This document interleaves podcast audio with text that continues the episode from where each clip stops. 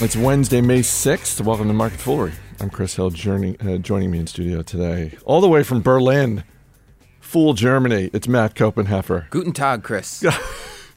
That, that That's going to be the extent of the German spoken on this episode, I hope, because I, I, I, one of my kids takes German and has taken it for a bunch of years, and I've retained Really? almost nothing. That's great. Yeah, so That is, I, I feel really good about. I took eight years of German through high school and college. Nobody else, everybody else is doing the quote unquote normal thing of taking French or Spanish. I took German. It's treated me pretty well. it's. I was going to say that's probably serving you well now that you're in Of course, Berlin. I studied it a decade ago. I've forgotten. It didn't come back immediately. It did not come back. It's not really like riding a bike. We're going to talk about investing in Germany, but uh, let's talk a little bit about your weekend because you, uh, like others here at the Fool, went to the Berkshire Hathaway meeting. One of the things uh, that uh, was making some headlines, and I know was of great interest to you, was Warren Buffett's comments about investing in Germany, about buying. He, he said basically, yeah, we're we're going to buy a German company in the next five years. He said, Buffett is a guy you won't hear make predictions. I was just going to say he doesn't really do that kind of thing. His quote was, "I will make a prediction." He he literally said, "I will make a prediction. In the next five years, we will buy another German company." So, for background, they just closed the acquisition of a German company called uh, Detlev Louis Motorrad. Um, Boy, that just rolls off the tongue. it does. It does like a lot of uh, German company names when you say them in full. So uh, Louis is a provider, a seller of uh, motorcycle gear, not the motorcycles themselves, but the gear that you wear. It's a smaller acquisition that normally wouldn't be the kind of thing that would get Buffett excited or that would get Berkshire investors excited. But what he said was, he said it fe- he feels like with this acquisition they've cracked the code in Germany, um, and he sounds like he and Charlie are both really excited about doing business and, and buying businesses in Germany. what do you think that means? Cracked the code. I think it means that. Well, I, I'm learning this as as new in Berlin as uh, I know Buffett's not going to spell out his playbook for the entire world to see, but I'm just curious what what you think that means. I. It's important that when you go when you go into a new country, you go into a new culture, you really figure out uh, how does this country operate. Um, what's what's important to the business people here? How do things work? Um, and, and you don't want to underplay that. And we'll get we'll get to Markel, but Markel was talking about that too. Markel has uh, insurance underwriting operations in Germany, and they talked about the same thing. You want to understand that country, and so I think what this suggests for Buffett is that they feel like they have a better understanding of how to how to do business the right way in Germany, and that's important if they want to make a big splash there. You mentioned Markel. They had is it their annual meeting or do they just have a a breakfast? Actually, their annual meeting is this week in Richmond, and at the at the brunch that they held, uh, Tom Gaynor uh, was was encouraging. And uh, Gaynor's the chief investment officer. He's the chief investment officer. I think he's the president as well, if I'm not mistaken. But he's definitely the chief investment officer. He was encouraging attendees at the at the uh, brunch, who are also shareholders, to come down to the annual meeting this week. Um, so I'll repeat that. I'll repeat that invite by way of Tom Gaynor, that if you're in the Richmond area or you can buy a plane ticket, Markel's uh, annual meeting is this week in Richmond. What did you take away from the meeting in Omaha?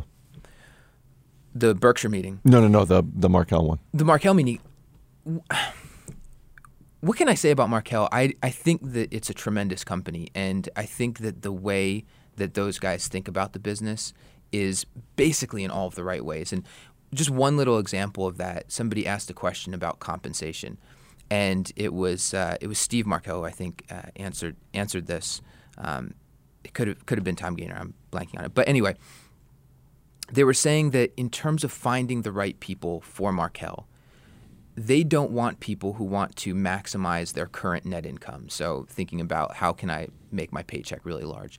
They want people who, through the partnership that they create as an employee with Markel, will get wealthy over the long term. And when you have people working throughout your business who are thinking in that manner, that's going to create a business full of people who are thinking about creating a business that's going to be great for the long term. A, a separate question, a simpler answer, a separate question was, uh, Tom, what's your goal for Markel over the long term? He said it's to create one of the greatest companies in the world. This is an insurance company that, uh, I, and we've talked about this before. They are known, among other things, beyond just being a very well-run company and and uh, uh, you know, you can search far and wide for criticism of Tom Gaynor and good luck because I, have I've yet to see any serious criticism Great of of, uh, of him as a person and sort of the way that he operates his business. Um, but Markel is also known as sort of the specialty. They do the specialty, in some ways, quirky insurance. Yep. The the types of risks that they insure can be sort of out there in terms of what you think of. Most of us we're familiar with auto insurance and, and home insurance, that sort of thing, but they'll insure summer camps. They bought a company over the last couple years that does high-end specialty car insurance, so like the kind of cars that Jay Leno would buy. They insure those type of cars. Um, I think they insure thoroughbred horses is one of them as well. So, and, and it's it's really brilliant when you think about it if you can do this well because insuring cars, insuring regular passenger autos is a very commodity business. But if you can be the leader in the market for summer camp insurance, that's great. You can you can probably do that much more profitably than anybody else, and you can control market share uh, better than your competitors. You know how at tabloids like the New York Post that have s- sensational headlines. Oh no, where are you going with There's, this? well, just stick with me. That you you have to believe that that is a total feather in the cap of anyone in that newsroom who comes up with the great headline that gets used on the front page. Do you think there's a similar competitive spirit within Markel to come up with just sort of the the the new market, the new quirky market that they're going to write insurance for? It's like rodeo clowns. We're going to be the leader insuring rodeo clowns. I've run the numbers.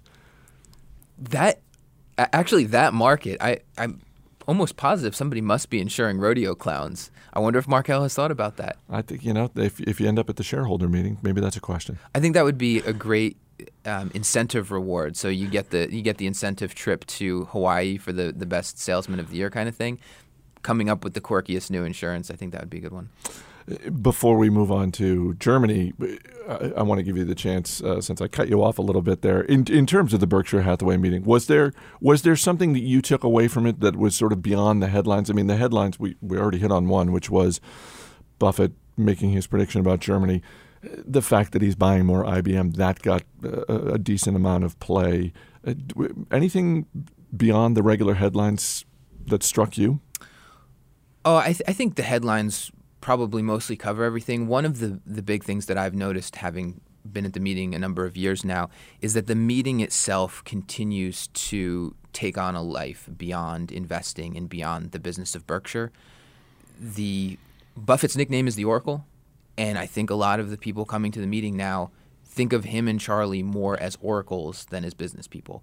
And the questions and the tenor of the meeting are increasingly turning towards let's tap these guys' general wisdom as opposed to just let's learn about investing. I'm not saying that's right or wrong that people were looking at them this way. There was a one question from a 13 year old that, depending on how you, you look at it, was either a little bit sad or very sweet. I took it as very sweet. He asked them, "How do I get people to like me?" And Buffett gave a very thoughtful answer about mirroring behaviors in people that you like and you're attracted to, and uh, and not mirroring behaviors that uh, people you don't like and are not attracted to. How did, did you run the 5K race again? I did. How'd you do? Not as good as last year. I was um, top 15, uh, so I was number 15, I should say, uh, about a minute slower than last year. But I, have got, I'm, I'm, building my list of excuses for why I was a minute slower. Too so much. I keep, uh, I keep adding things. Too much schnitzel. What's going on? One of them was the flight from Berlin. Another one was being up at 4 a.m. for the Berkshire meeting the day before. Those still, are legit. I'm still working on the list. Plus the fact that these these young kids that they get out there to run that race, they're fast. They're so fast. Because Berkshire owns Brooks Running. That's yeah. That's why they do the race. And you have to. I, I'm assuming. I'm.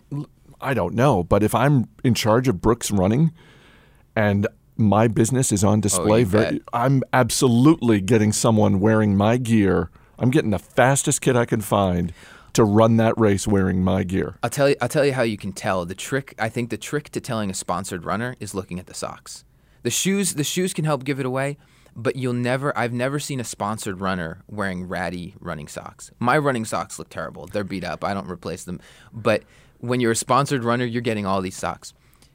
What I will tell you about the race though, my highlight of the race being the investing nerd I am, Ajit Jain shot off the, the starting gun, and I ran over and got his picture after the race was over. And the, the radio host that was with him, the look on her face, it, it must have been the the ang- the anxiousness and the, the, the anxiety and the, the sheer joy on my face to be getting my picture with Ajit. She was just, who is this guy and what is he doing right now? What did you interrupt her interview? Did No, just- no, no. Oh. They were just they were just walking along, but I, I came running up pretty fast.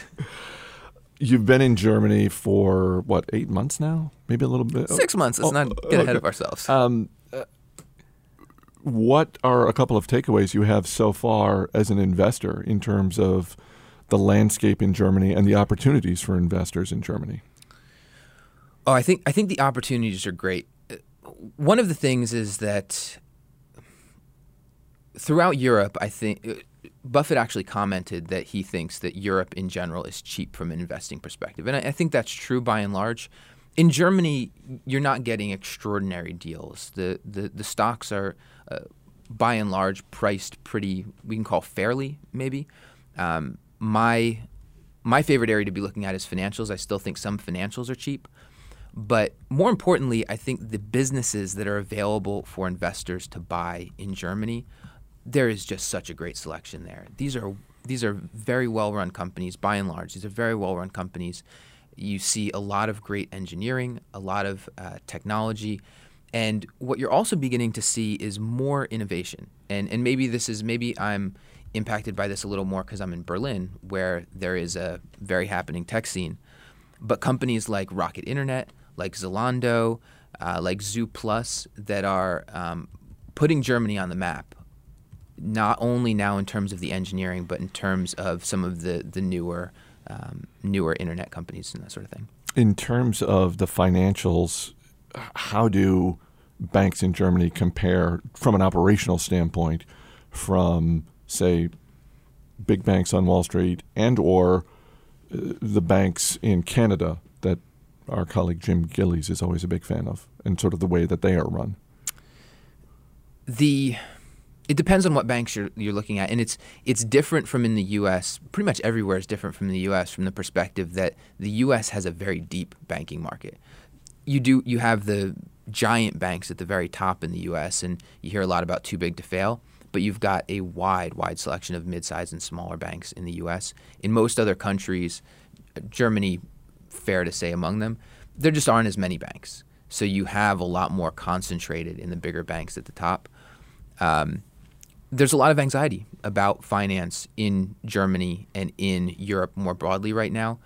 Um, I'd say for Deutsche Bank, which is one of the major banks in Germany, that is sort of a that's a different situation because Deutsche Bank is more akin to like a J.P. Morgan, where you have a lot of the investment banking um, kind of stuff mixed into it, and so that's a company very much in flux.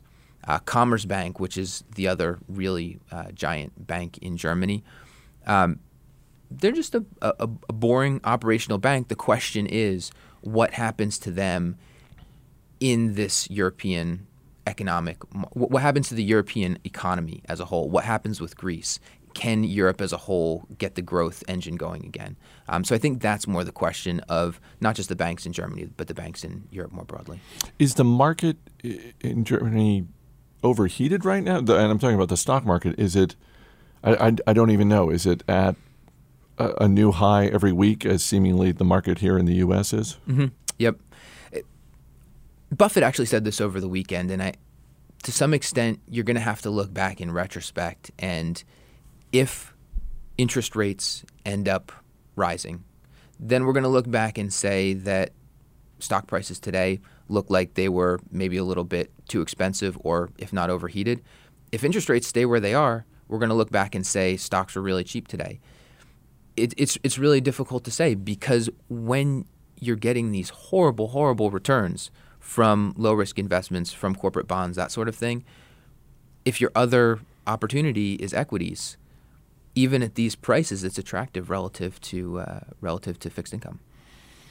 For more from Matt Koppenheffer, you can go to fool.de and check out what he's writing there on our Fool Germany site. Uh, one one tip for anyone. I know you're relatively new to Berlin, but I'm assuming you and your lovely bride have treated the city as as tourists from time to time. So give me one travel tip for someone going to Berlin. One thing that you got to go out and do when you're there.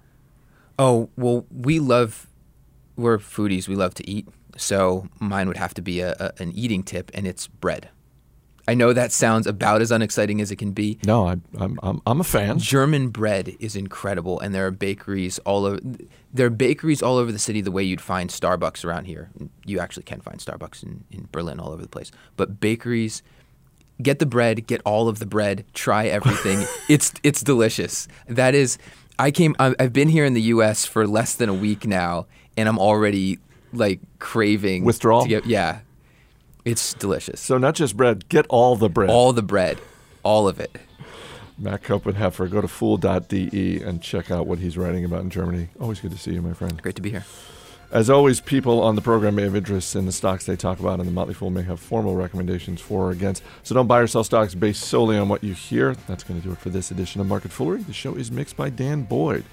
I'm Chris Hill. Thanks for listening. International Week wraps up tomorrow. We'll see you then.